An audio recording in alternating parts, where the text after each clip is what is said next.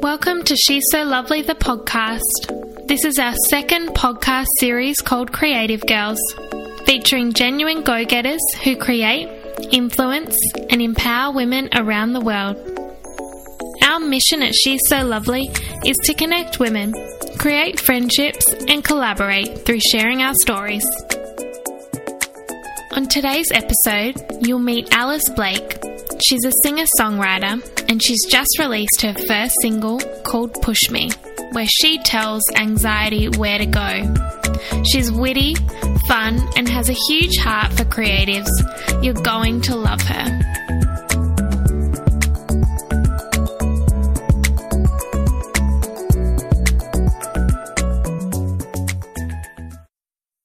Okay, hello, how are you? Good, love. How are you? Really, really good. Thank you so much for coming on the Creative Girls podcast with me. Of course, of course. It's been a really, really cool series, and I am wrapping it up with you, which is really exciting. I think, a lot of girls are going to resonate with what you have to say, so I'm excited. I'm so excited too. It's just such a blessing to be on here with you and chatting away. It's the best. Thank you. So let's start by tell us a little bit about yourself and what you do and about your family, if you want to. Yeah, for sure. Well, I'm Alice Blake. I am a singer-songwriter from Melbourne, and I've been writing for other people for a long time, just different artists and different shows for TV and just different things like that. And I have a husband who's the best, Mike, and two kids, Zara and Zion. They're both under 4. I've been writing for a long time for other people, as I said, but I just decided to step out myself and sing one of my own songs for the first time. So that comes out May 22nd, which is exciting. It'll be on all major platforms, and the song is called Push Me by Alice Blake, which is exciting. So that's kind of officially the first song I'd ever released myself. Everything else I've done has all been for other people, but this one is. It was quite significant to me that it was one of those ones that I couldn't kind of give away because it's basically my story. That's what it is. So, and I felt like, okay, I've got to sing this one. So yeah, so it's exciting and scary. Yeah. Oh my gosh. I feel privileged to have an exclusive interview. You're the best. I would not miss your interviews for the world. Oh, you're the best of the best, Mia. Oh, you're the best. You're the best. So when did you? We're all the best. Tell us a little bit about how you got into writing. Well, I was writing from a very young age. It was kind of where I found I don't know, just like a safe space, like. To express myself and just put it down in music, and I started when I was quite young, and it kind of just kept developing, just kept working on my craft, and then ended up sort of meeting some great producers, and they sort of mentored me as a writer, and then eventually I got into the room with different writers and artists, and found out that I did okay at this, and it sort of went from there. It was really just like continually putting myself out there, and through doing that, you find then, there is eventually kind of some breakthrough. So yeah, that's kind of how it all kind of began. Yeah, that's awesome. Do you think that it obviously comes naturally to you? Do you think that you're a little bit more extroverted and find it easy to share your work with other people? Or I am now. I never used to be. I had to overcome that hurdle of fear and not kind of worrying about the outcome, just understanding that the power is in the step. As you take a step forward and put yourself out there, that actually has the ability to open more doors and open more avenues. So if I kept my creativity and my bent, I wouldn't end up growing or going anywhere or moving forward. So I took it out of my bedroom. Literally had my keyboard in my bedroom, and just started to share my stuff with other people that I knew were a lot better at it than me, and asked for constant feedback. And as I started to grow in my craft, that's when people started to ask to collaborate with me and write together, and that's how my songs have landed in other people's laps, just by taking that step of and putting yourself out there, you know. Yeah, yeah. And I think you've got to do it. Yeah, you've got to collaborate. You've really got to collaborate, especially, I don't know much about the music scene, but I know that you would have to collaborate to be a part of it, hey? Totally. Yeah. Collaboration is such a massive thing, and it's so key. I found myself in my own growth because it allows other people to like help you in areas that you're weak at, you know. So I'm not the best at writing lyrics. I'm growing in that, and I love collaborating with someone that is amazing with lyrics. So yeah, the goal I always have is I don't want it only to be my song. I want it to be the best song, and I want however many people it will take for that song to be great, I want that to happen 100%, because the goal is the best song, not that it's my song. So, yeah. That's really cool. With your creative process, do you have a certain way that you go about creating a song? Can you take us on the journey a little bit with you? Yeah. It's really weird. Basically, I write better when I'm like going out and eating. Oh, which is it's so strange. Like when I go out and when I like get out, like this is an example. I was lining up for a croissant at Loon, this place in Melbourne, patisserie, and I got like an idea for the first verse of this new song that I'm writing. And it's really random, but like I find when I'm out of my home and when I'm walking around and when I'm exploring different things, my brain is almost freed up to create better. Yeah. And then I find I get ideas instantly when I'm not really focused on getting the idea, but when I'm sort of just out enjoying life, I find the ideas come better.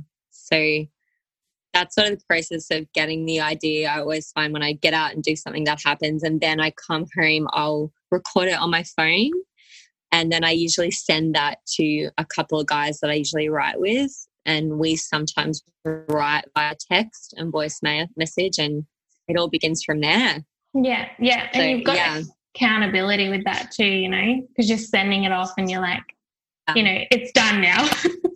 I've said it. Yeah. And you can't keep it to yourself.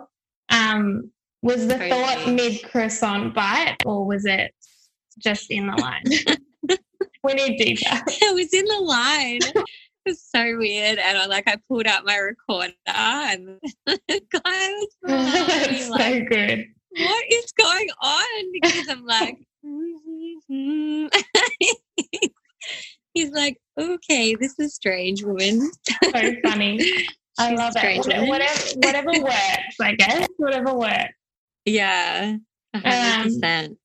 So being a mum of two and, you know, obviously you've been in isolation recently and everything like that, you know, on a normal day or in isolation, how do you keep creating with your kids, you know?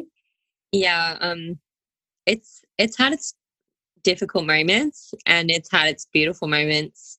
I think this has been a time, as hard and horrible as it's been for people, for me it's been a time for me to build kind of good foundations with my family, and I think also better structures around how we do what we love and be a family at the same time. So I've just taken my kids on that journey. So my 4-year-old knows that when mum is writing, she's just going to be in the room next to her while she does her craft. And my son sleeps like all day. So I kind of, he's one. That's and he great. Just loves to sleep. So that's a blessing. But I understand there's some mums out there that don't have sleeping children. So I've been blessed in that regard. But my daughter's never been a sleeper at all. So, but I've just trained her to understand like, mummy's got to have mummy time. Mm. And she understands that concept now. I set her up with crafts and go and write. And I try and do that every couple of days. But also I'm writing all the time when I don't have that time to be separated from them. So I'll just have my phone on me and I'm just recording as I'm being a mum. Yeah. So, yeah, that's kind of my process with the kids. And they seem to love it. Yeah, yeah. Like Zara's already started writing. Yeah. Oh, I love it. So sweet. And, they're obviously going to get that from you and they're going to get, so much creativity and put in them. So I love that. Yeah. Really, yeah, really cool. It's so important to bring them on the journey. Yeah. That's your self-care time because that's a part of who you are as well. So if you cut that out completely because, it was too hard basket, you lose kind of yourself, I guess, in, totally. The things that you love still. Yeah. Yeah. And there was a time, where I did like, after having Zara, I feel like I lost myself, felt like I kind of just gave up. But it was actually an excuse that I just made myself, like for myself. Like, and it wasn't until literally isolation where I realised I'm like, I've just got to make a decision to do it and I've just got to set aside time. And I think that was my problem. I wasn't prioritising time. I was just using an excuse that I was done and I had to just believe, this is who I am. And I want my kids to see me also doing what I love too, because it'll encourage them to step out. Yeah. And that's what I found. Like my daughter's so excited about my release, like about the song coming out. Like she sings it all the time. She's super pumped and that's what I want for my kids because I want them to do the same, when they grow up. So, number one fan. She is. So I wanted to talk about the song. Can you give us a little bit more context on the song? Obviously only what you can give before it's released and why you created it and who you created it for. Mm-hmm. Mm-hmm. Well, the song is called Push Me and I basically came into the studio with my producer is Rob Amoruso and my co-writer as well, and also my other co-writer is Mitch Wong. So I kind of I write with them every couple of weeks, sometimes every week, and walked into the studio with them and I was having a really bad day and just really had a lot of anxiety. And I was literally almost ready to give up on music. But I kind of had a moment where I'm like, nah, I've just got to have another go because I just kind of felt like, back to being a mum, because I was a mum, that I was too late to do this in terms of being an artist, not a writer, but more being an artist. So anyway, when I went into the studio, I had a little idea with the guys, and the statement was, I'm not staying down, which is part of the lyric. And we basically started to write a song about me telling pretty much anxiety where to go and me like saying like, regardless of what I've been through in my past, I'm not going to stay down. I'm not allowing that to push me down. I'm going to get back up again. Because that's how I felt. I felt like my past was pushing me and I wanted to write something about breaking away from that and moving forward in what I'm called to. So, and it was really cool because out of writing that, it was actually quite a healing process for me. And I found that areas of my life where I would get anxious, I don't get anxious anymore because it's almost like, yeah, the song, the process of writing the song and start and has enabled me to kind of walk free of that anxiety. So, yeah. Yeah, wow. Does that answer your question? Yeah, 100%. It perfectly. It's an incredible message, and I think it's going to resonate with a lot of people, and I'm really excited for you. Yeah. Oh, thank you. I hope it does, yeah. Obviously, you've also got a beautiful voice. Did you grow up, like, singing all the time? I just imagine you as a little girl, like, singing, you know, in your bedroom all the time or something. Yes. I used to, like, dress up as Mariah Carey. Yes. Love her. And Whitney Houston. Like, I was, like, literally, my mum let me listen to, like, all their music when I was, like, 7 and 8. Yeah. And I was, like, obsessed with the Spice Girls. And I was always singing their tracks. Oh, my gosh, yes. I was all about it. I just wanted to be Baby Spice. My sister had the shiny purple platform boots.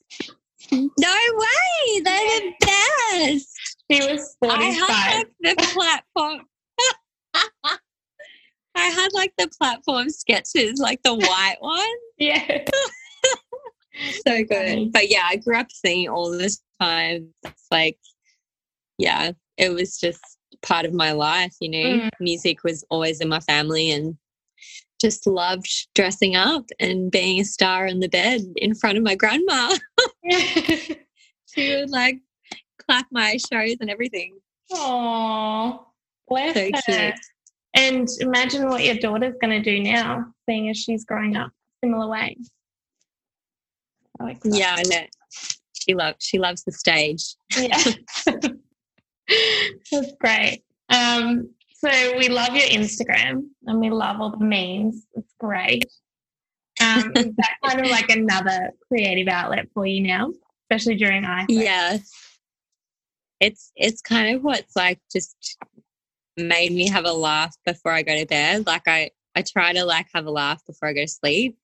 And so I've just been, like, I just always search for really good memes, and yeah, like, some of them, what people come up with, are so funny, and I just love reposting their stuff because if it's making me laugh, I'm sure it's going to make someone else laugh, because I think we all need a laugh in this season. It's like, you know, it's what kind of helps us keep going, you know, in isolation. So I've made that a priority to have a laugh every day. That's great.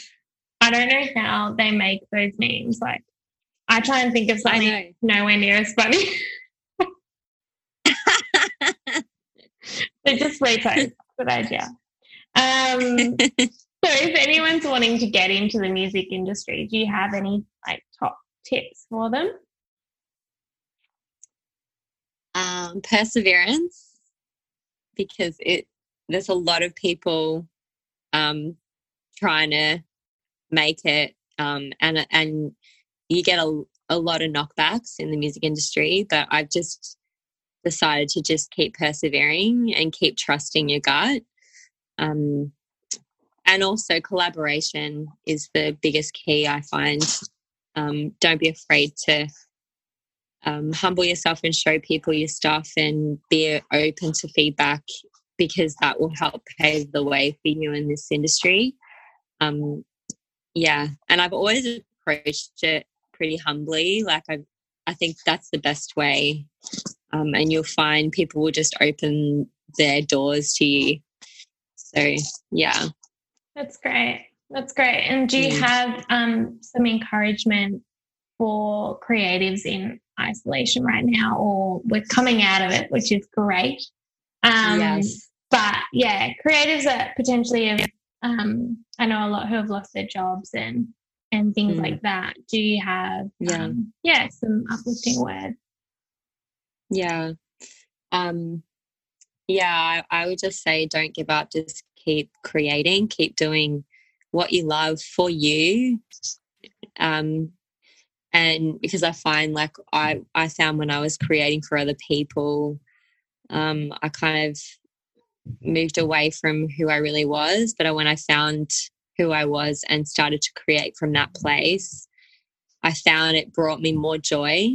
Because, like, even when I was writing this song, Push Me, like, when I finally created for me, and not caring about what people think, that's when the best stuff's come out of me. I would just say just keep going, keep creating and keep doing what you love, because eventually we'll get out of this season. This season will come to an end and people will be able to see the beautiful art that you've created in this season. And I feel like it's going to be talked about for years. You know, what is actually going to come out of this season is going to be such gold. Beautiful art. Like, I've even, some of my friends have started painting and they never even knew they could paint, and people are wanting to buy these beautiful pieces because they've just had time to just create and just gone for it. And that's what I feel like, it's going to be beautiful, like, what comes out. So just keep going, keep doing it, keep doing what you love. Yeah, really, really good. Love it. Love it all. Thank you so much for sharing. Of course.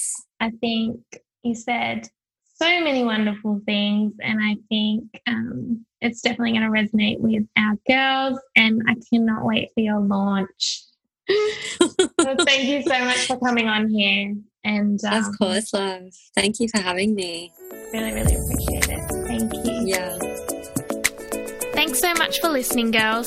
Don't forget to subscribe and leave a review if you'd like to. You can connect with us on Instagram and Facebook. But for now, stay tuned for our next podcast series called Women of Influence.